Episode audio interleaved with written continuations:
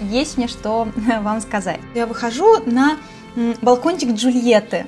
Первоначальные планы, они чаще всего рушатся. Боже мой, ну это так страшно. И она берет книгу и кидает на пол ее. Я бы назвала бутиковость в таком случае. И если говорить про пора начать, то я скорее вижу развитие сообщества. Спонсор этого выпуска подкаста – марка косметики Мегаполис Бьюти. Современная косметика для кожи в большом городе. Косметика Мегаполис Бьюти направлена на профилактику ускоренного старения кожи жительниц мегаполисов, физиологичное увлажнение, ремонт барьерной функции кожи, защиту от загрязненного воздуха – Слушатели нашего подкаста получат скидку 10% на косметику Мегаполис Бьюти по кодовой фразе «Подкаст «Женская эволюция». Чтобы заказать косметику Мегаполис Бьюти, перейдите по ссылке в описании к этому выпуску подкаста. Добрый день, друзья! В эфире подкаст «Женская эволюция» и я его ведущая Олеся Онищенко – я приглашаю на открытый разговор интересных гостей, экспертов из разных областей. Мы обсуждаем важные темы, касающиеся женской самореализации. И сегодня мой гость Анастасия Руденко. Настя, представься, пожалуйста. Всем привет! Да, меня зовут Анастасия Руденко. Я практикующий психолог, бизнес-тренер, модератор мастер-майн групп и автор проекта «Пора начать». Настя, скажи, пожалуйста, о проекте «Пора начать». Что начинают участники этого проекта? О, да, у него говорящее название, сразу понятно, что он про начинание. Этот проект для тех, кто имеет какую-то цель, мечту, что-то важное, чего давно хочется, но почему-то никак не получается к этому приступить и реализовать. Время проходит, но первые шаги так и не делаются или когда-то были сделаны, но дальше не пошло. И этот проект создан для того, чтобы дать людям среду, группу поддержки, э, в которой можно идти и совершать первые шаги, делать их вместе с теми, кто проходит точно такой же путь сейчас. Угу. А кто участники? Я имею в виду, кто они, мужчины или женщины, кого больше? Ну, в основном так как-то получилось, что в основном на мой проект приходят женщины, но и мужчины тоже приходят. То есть все равно большинство женщины?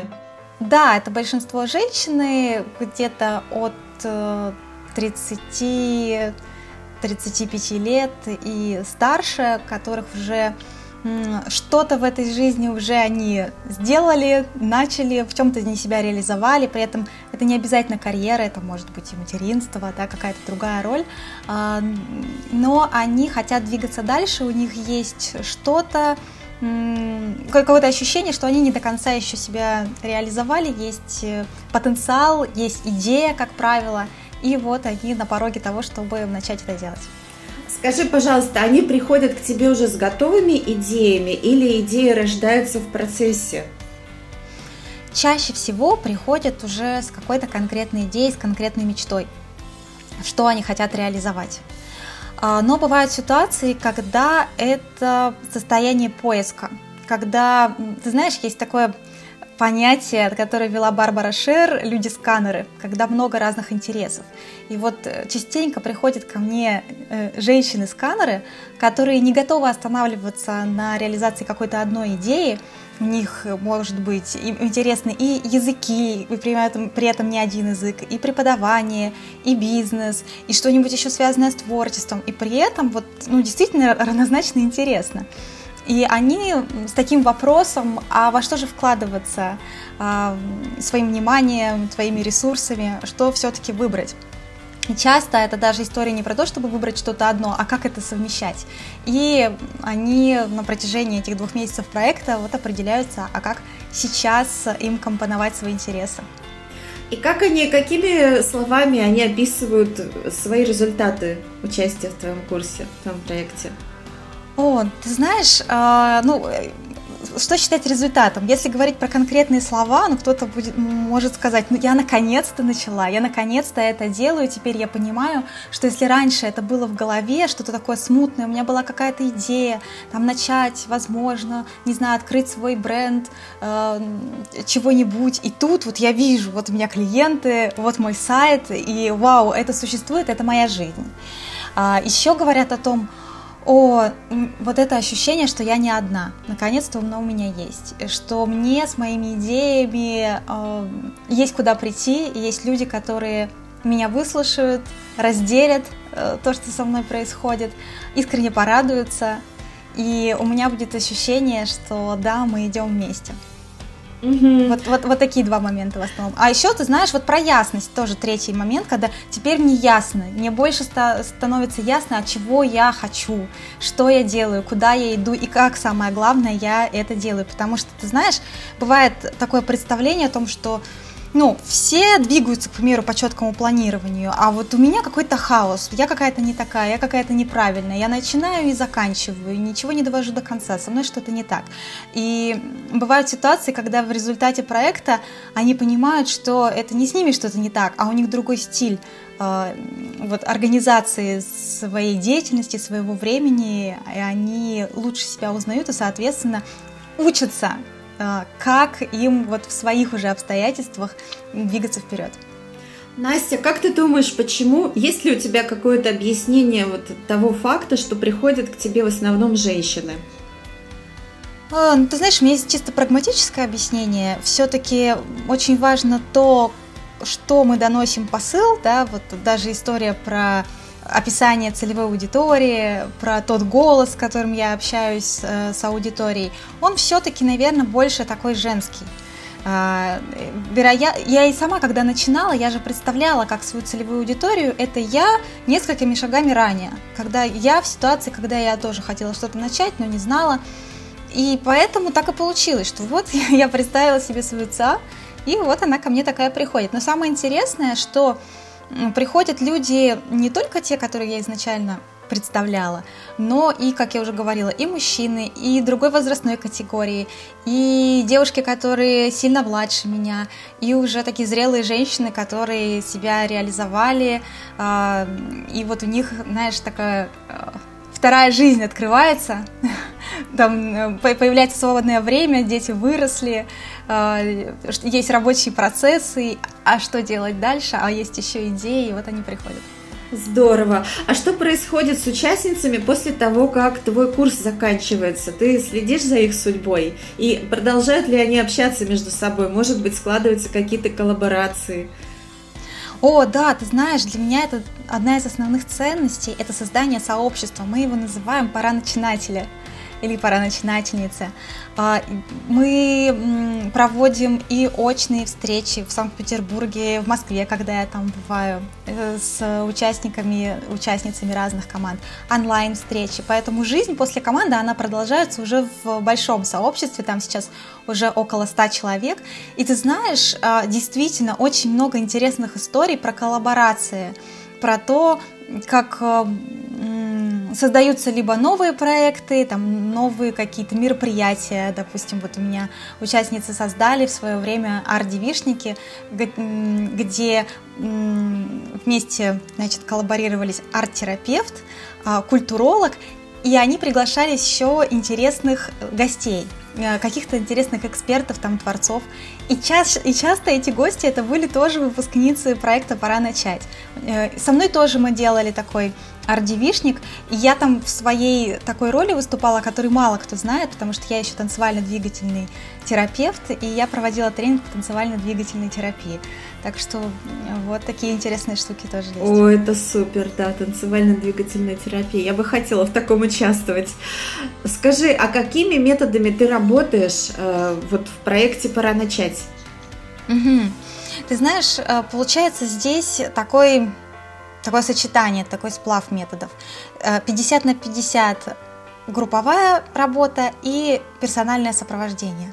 Групповая работа, она идет в формате такого, ну если, так знаешь, по-правильному говорить сначала, скорее такой групповой коучинг, когда группа помогает каждому участнику прояснить, а что же ему важно, подсветить его ценности, подсветить его сильные стороны и подсветить, а вот эта цель, которую он выбрал, это то, чего он хочет на самом деле. А дальше продолжает работать в формате мастер-майнда. Мастермайнд – это уже другой формат, где э, каждый участник может прийти на встречу со своим вопросом, э, чтобы получить опыт и идеи других о том, а как они справлялись с похожей ситуацией, а что они делали. Или, может быть, они в формате мозгового штурма придумают идеи, не знаю, название проекта, э, там, логотип, вариантов размещения, все что угодно. Плюс я работаю еще персонально как психолог. Если говорить про вот эту часть, то я работаю в когнитивном направлении, и мне очень важно помочь увидеть те установки и убеждения, которые мешают двигаться вперед, потому что мы часто сами себе мешаем начать.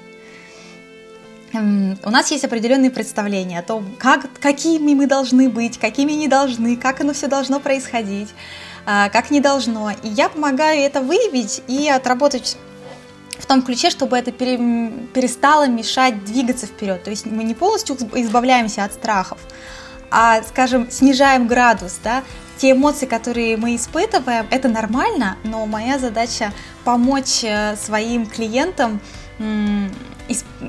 испытывать так называемые функциональные эмоции, которые не мешают жить, которые ну, просто как часть жизни, они сковывают, да, из-за которых я не могу двигаться вперед. Угу. Настя, скажи, пожалуйста, вот э, в процессе работы над проектами участницы, вернее, как ты помогаешь их идеям родиться, если идеи еще, собственно, нет? И если да, то как ты это делаешь? Um, я тут немножко подвисла, потому что что понимать под тем, как помогаю идеям родиться? Я, наверное, расскажу про свою позицию. Mm-hmm. Моя позиция, что я все-таки не знаю, чего люди хотят и что для них более правильно. И я себе все время стараюсь на этом отлавливать. Даже когда мне кажется, что ну вот здесь вот очевидно, я стараюсь прямо себя останавливать, что нет, подожди, давай дадим возможность человеку самому что-то понять, проявить. А, как я помогаю? То есть, ну, во-первых, есть ряд инструментов, упражнений, которые помогают выявить ценности человека и увидеть, наверное, общую картину. А что мне важно вообще в жизни? Что я люблю делать? Та деятельность, которая мне близка. И, соответственно, еще что может быть интересно другим людям. То есть, знаешь, вот здесь вот не, нельзя выбрать только то, что я хочу делать, и мне просто это нравится, но это никому не надо, да? Ну или наоборот, многие ошибочно начинают отталкиваться от того, так, а что будет востребовано? А что мне делать, вот, чтобы вот, ну сразу я запустила это, не знаю, покупали, клиенты приходили. Распространенная позиция, ну, как я сказала, она ошибочная, потому что здесь нету вот этого элемента, а почему ты это делаешь, почему ты сам, сама хочешь этим заниматься. И я помогаю это определить. Ну и видишь, так как параллельно идет а, работа с ограничивающими убеждениями, то она вот в такой совокупности дает понимание, во-первых, ясности, и мы э, избавляемся от того, что не дает к этой ясности идти, к этим целям. То есть, ты знаешь, ведь часто бывает, человек знает, чего хочет. Он знает, что он мечтает, примеру, стать кондитером. Вот у меня дочка мечтает стать кондитером в свои пять лет. И ее сейчас ничего не останавливает в том, чтобы хотеть стать кондитером. Но если ко мне придет клиентка, которой, допустим, 40 лет, она может мне говорить о том, я не знаю, чего я хочу. А, но по факту может выясниться, что, к примеру, она хочет стать кондитером, но она не может себе это позволить, потому что сейчас она маркетолог – в крупной корпорации, и как она после какой-то определенной должности пойдет ну, с нуля начинать кондитером. У нее даже в голове этой мысли нет. Или она может подумать о том, что ну какой сейчас из меня кондитер, э, это несерьезно, да, там близкие не поддержат. Или ну, в моем-то возрасте начинать э, что-то совсем кардинально новое. То есть история, понимаешь, будет не в том, что она этого не хочет, а в том, что она сама себе не дает этого хотеть. Угу. И что ты в таком случае делаешь? Какими методами ты помогаешь ей осознать это?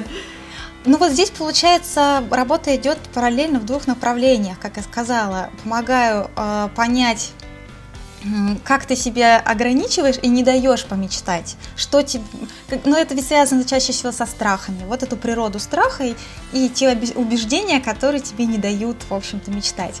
Их помогаю прорабатывать. Ну и вторая часть это как раз э, все-таки выяснить более конкретно, а что я хочу делать. И окей, у тебя есть гипотеза, ты хочешь стать кондитером. А что ты знаешь о том, как быть кондитером? Такое, знаешь, вот сверка с реальностью. Потому что есть представление э, про тех же самых кондитеров, допустим, ну, не все, наверное, подозревают, что эта работа довольно такая физически тяжелая потому что эти люди все время стоят на ногах, да, там, там большие печи, очень много таких вот всяких перемещений, особенно если ты работаешь там не у себя на кухне, а, не знаю, в большом цеху.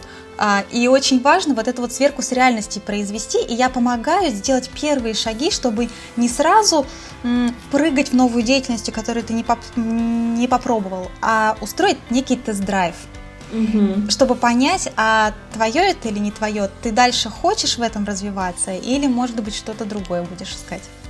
Да, здорово. А скажи, вот если ты уж вспомнила о кондитере, какие самые необычные были проекты или идеи у участниц твоего проекта? Самые необычные. А, ты знаешь, есть э, интересные новые концепции. Mm-hmm. Допустим, интересная концепция, э, такой центр, ну, можно сказать, добрососедства, который называется Центр притяжения, которое создает э, Наталья Бигбова в Москве. И у нее очень интересная такая миссия создать э, в разных районах больших городов такие центры, которые будут решать задачи людей, которые живут в этом районе. Ну, ну, представь, большой дом, да, люди там друг друга не знают, но они вот на базе этого центра могут э, устраивать какие-то интересные уроки, лекции там для жильцов, для детей, для взрослых, решать какие-то задачи, которые появляются у них как-то чувствовать вот эту вот общность и ощущение, что мы здесь вместе что-то создаем. Вот, на мой взгляд, это такая очень э, интересная концепция. Да, действительно интересно. А еще что-нибудь можешь вспомнить? О, я помню, был яркий пример про у нас э, такие импровизированные съемки фильма, причем во Франции. Э, э, Ева Галкина, она была несколько лет назад, э, но пора начать, но это правда такой пример, который вспоминаю, потому что она тогда мечтала э, поехать во Францию, но на тот момент она там не была, и вообще ей хотелось снимать кино, потому что она актриса профессиональная и сценарист.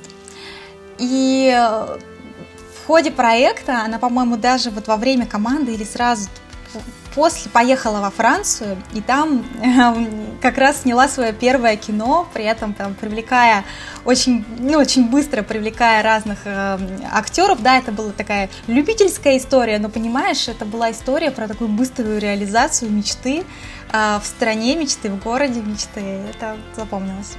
Классно. А можешь ли ты выделить какие-то Э, наоборот, общие э, черты у проектов или, может быть, какие-то наиболее частотные? Угу.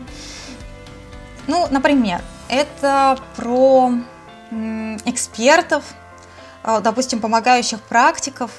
Ну, не обязательно, это могут быть еще стилисты, ну, кто-то из сферы услуг, например, да, кто хочет развивать свою частную практику, выстраивать работу с клиентами и не обязательно вот в индивидуальной работе, но они вот хотят придумать какой-то свой уникальный проект. Что-то вот такое вот интересное, как, как ну, такую интересную услугу и начать ее предлагать миру, скажем так. Вот такая история. Потом это может быть история про реализацию чего-то, ну, какой-то конкретной задумки. Ну, допустим, вот открытие детского образовательного центра. Вот это такая, ну, как бы тоже понятная, да, цель. А, или эм, создание своего сообщества.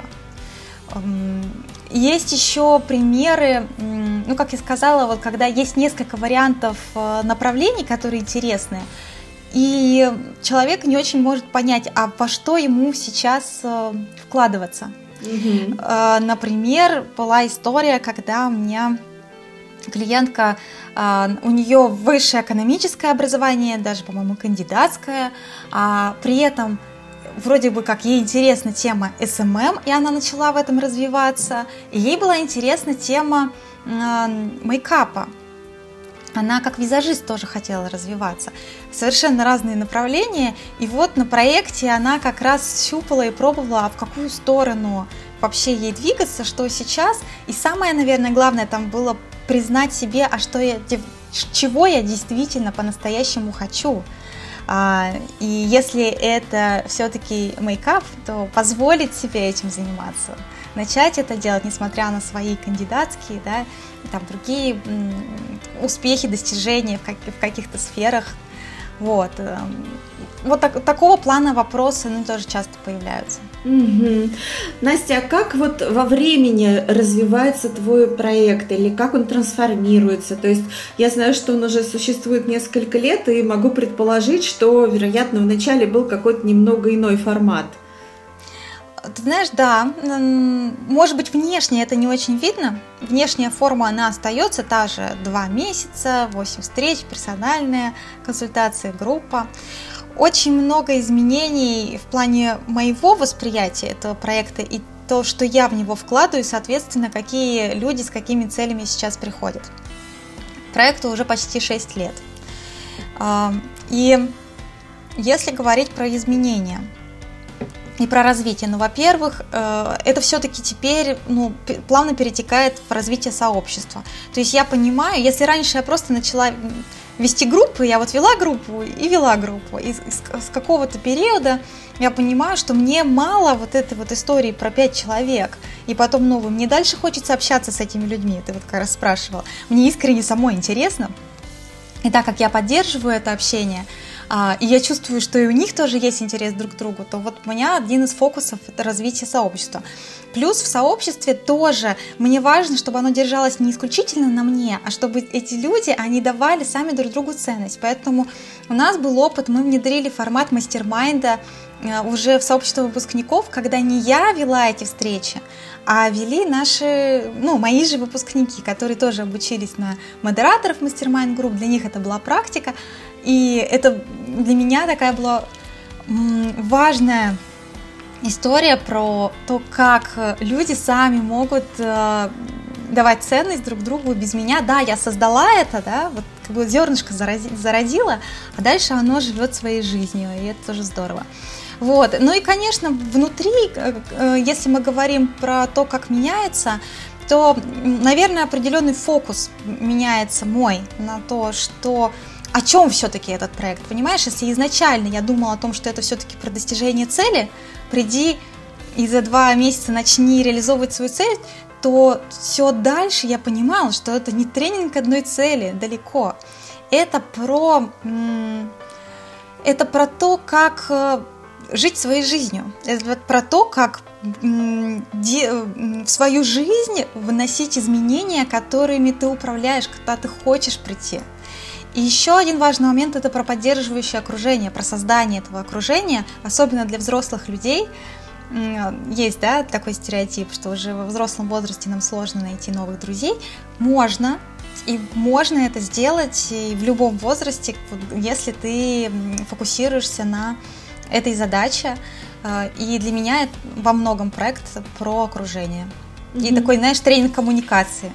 Настя, а есть ли у тебя какие-то полезные материалы, которыми ты могла бы поделиться, чтобы познакомить наших слушателей, ну вот с твоим проектом, с тобой? Если, может, видеозаписи какие-то или, может, какой-то печатный формат? Ты знаешь, есть у меня рабочая тетрадь, которая называется «Пойми свою цель» мы ее делали вместе с одной из команд. Знаешь, вот у нас на проекте, ну ты знаешь, потому что ты сама там была, а, есть еще такое понятие, как общий командный проект. Это что-то, что группа вместе делает, чтобы и себя реализовать, и, наверное, чуть шире познакомить со своим проектом с собой и других людей, ну и плюс вместе повзаимодействовать.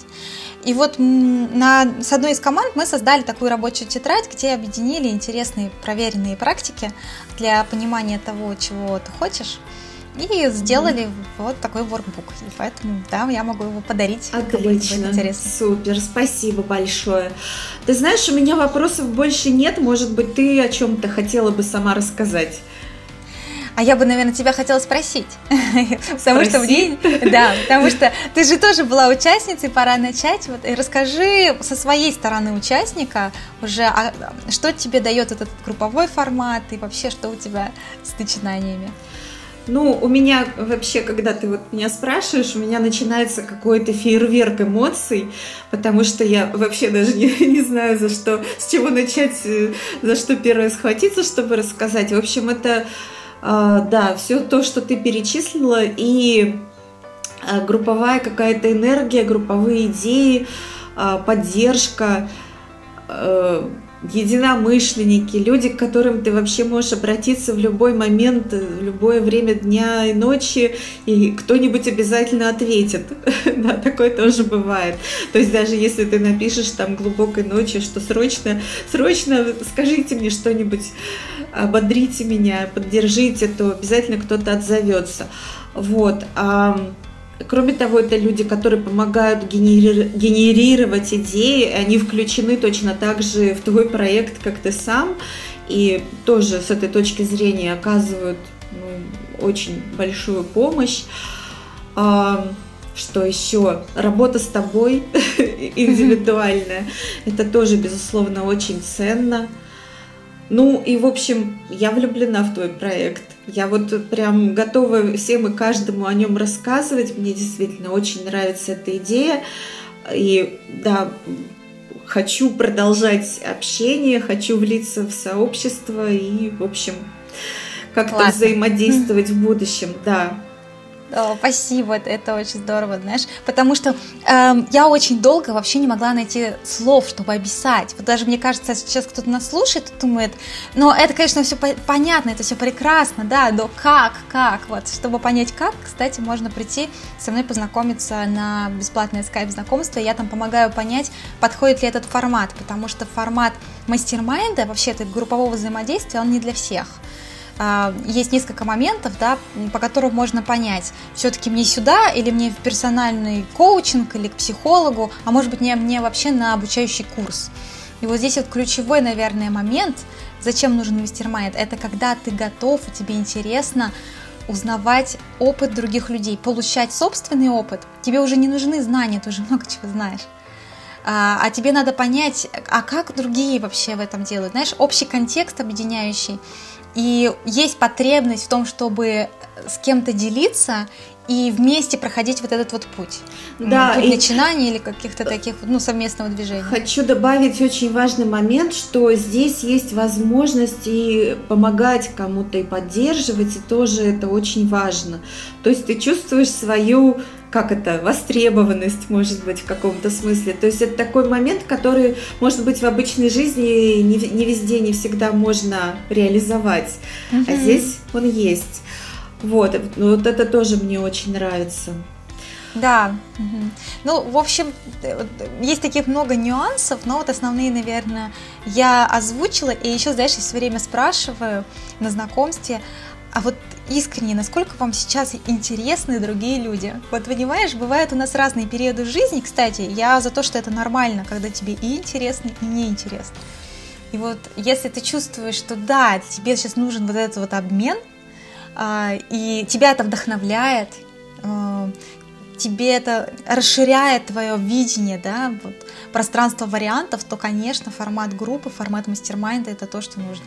Ты знаешь, вот у меня как раз позавчера была был мастер-майнд, я проводила его как модератор, это было что-то невероятное. Там а, ну, собрались такие участники, э, между которыми происходили какие-то процессы. Я в какой-то момент поняла, что это уже что-то отдельное вот возникло, какое-то Э, ну да, взаимодействие, какая-то энергия вот в этой группе. Это было настолько вообще удивительным для меня, но я как начинающий модератор еще не всегда могу, то есть не, есть вещи, которые я еще не испытывала в своей практике, и это было такое что-то очень новое и ценное.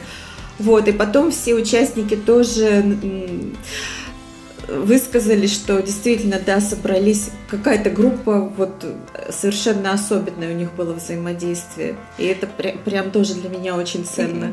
Классно. Я тебе скажу, как модератор такой уже со стажем, меня это ощущение всегда радует. То есть я всегда вот это ощущение синергии группы, когда 1 плюс 1 равно 10, там, 12, а, это для меня всегда воспринимается как некая магия, хотя на самом деле вот эта синергия, принцип синергии, когда а, люди друг об друга вдохновляются, заряжаются, и действительно появляется какое-то еще одно общее пространство.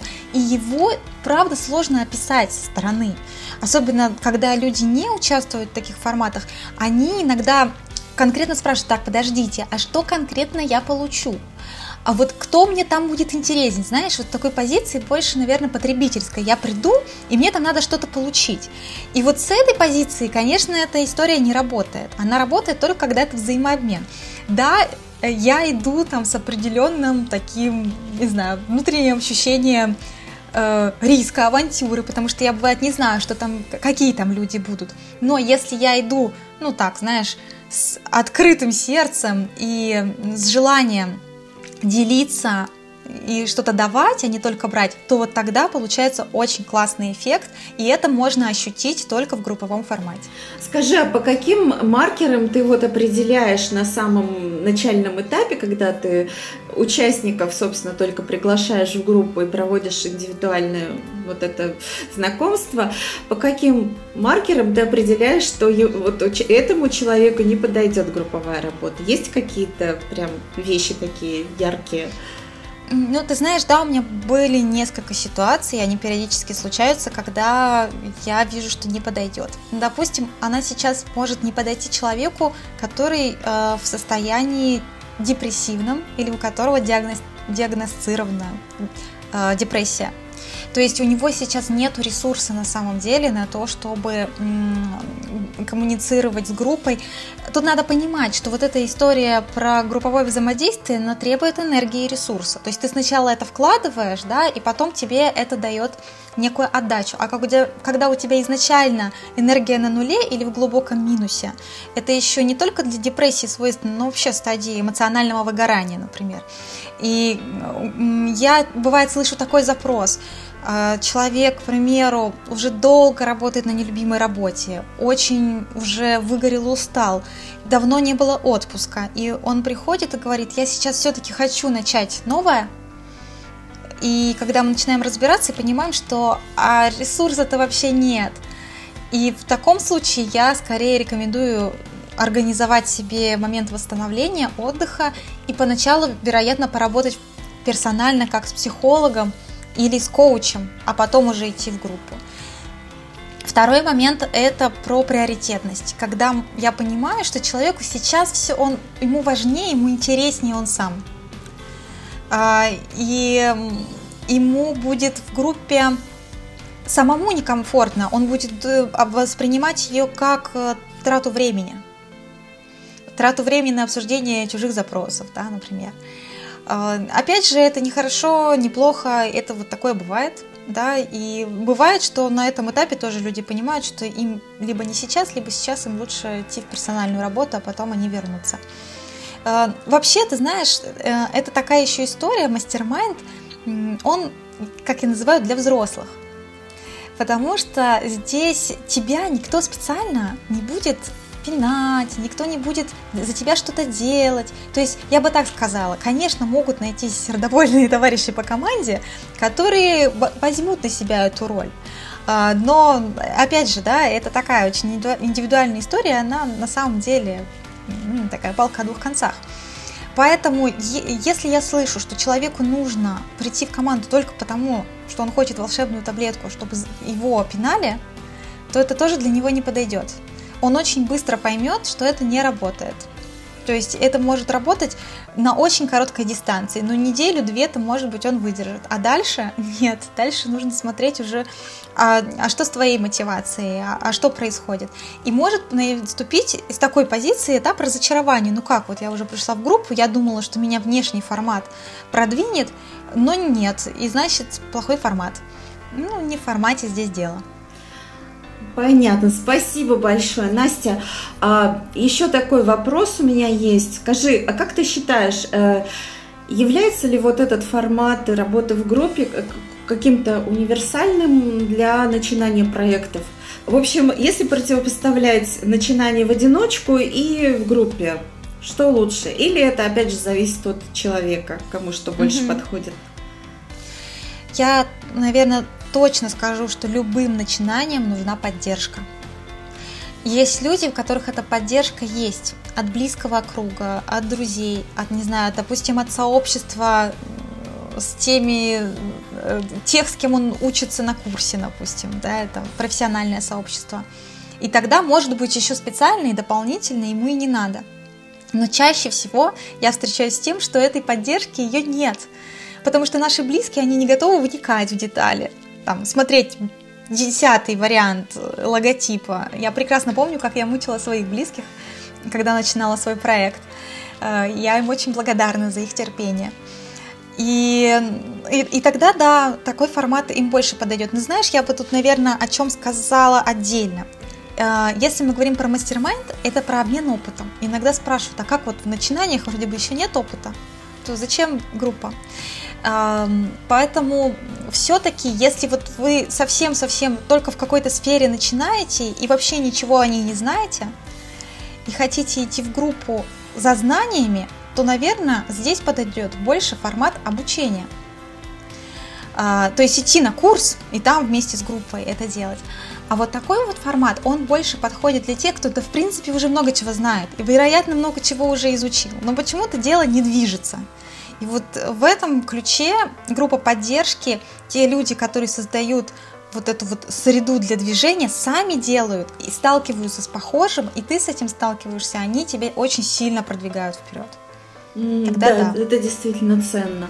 Настя, а что бы ты посоветовала тем э, специалистам, тем помогающим практикам, кто только начинает что-то свое делать, какой-то свой проект или что-то свое? О, ко мне много приходит начинающих практиков, да я и сама когда-то тоже была начинающим психологом, а потом я была человеком, который реализует свой проект, уйдя из найма, поэтому есть мне что вам сказать.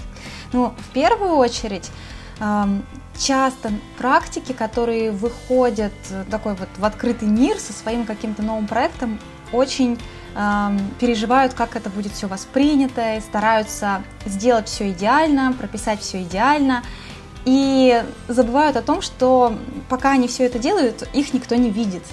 Они не ведут параллельно социальные сети, они не идут э, в сообщество. То есть есть такое ощущение, что я могу туда пойти с какой-то своей новой идеей, э, там, с новым видением, только когда у меня все будет понятно. Так вот, в первую очередь я бы посоветовала все-таки расширять эту видимость. Знаешь, есть такая метафора, э, мне ее сказала одна из участниц э, команд, что, знаешь, у нее было такое ощущение, что я выхожу на балкончик Джульетты.